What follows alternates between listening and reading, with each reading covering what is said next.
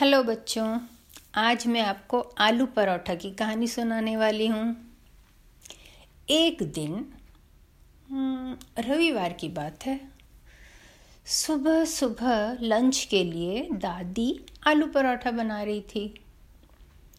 जैसे ही दो आलू परोठा बन के ख़त्म हुए दरवाजे पे किसी ने नॉक किया नॉक नॉक अभी कौन आया? सोचते हुए दादी ने दरवाज़ा खोला। ओ माय गॉड वहाँ पे एक छोटा सा घोड़ा बैठा हुआ था। उसने कहा, आलू परोठा। हो वो आलू परोठा खाने आया था। मैंने उसको दो आलू परोठे दे दिए। बहुत खुश हो के थैंक यू थैंक यू बोलकर वो चला गया। उसके बाद फिर मैंने जल्दी जल्दी दो और आलू परोठे बनाए।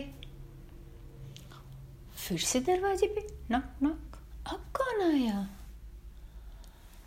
ओ माय गॉड अभी एक बड़ा सा मंकी बैठा हुआ था और अपना हाथ आगे करके बोल रहा था, आलू परोठा।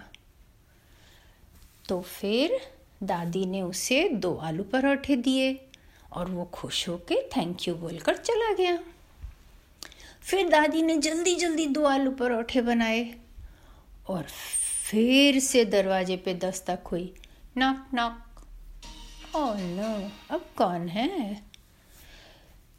तो फिर दादी ने जाके दरवाज़ा खोला। अभी तो एक बड़ा हाथी था। और वो बिल्कुल हाँफ रहा था, क्योंकि वो चौंतीस माला चढ़ के आया था। वो इतना बड़ा था कि लिफ्ट में नहीं आ सकता था। तो वो सारी सीढ़ियाँ चढ़ के ऊपर आया था। उसने कहा, मुझे दो आलू परोठा दे दो। तो फिर दादी ने उसे जल्दी से दो आलू परोठे दे दिए। उसने कहा, थैंक यू थैंक यू। और फिर वो वापस सीढ़ी से नीचे चला गया। दादी ने जल्दी जल्दी दो और आलू परोठे बनाए। जैसे ही दादी के परोठे बनकर ख़त्म हुए, फिर से नक नक अब कौन आ गया? दादी ने दरवाज़ा खोला। अब वहाँ पर एक हिरन खड़ा था। बहुत खूबसूरत सा। उसने भी अपने सामने का पैर सामने उठाया और बोला आलू परोठा तो दादी उससे भी दो आलू परोठा दे दी।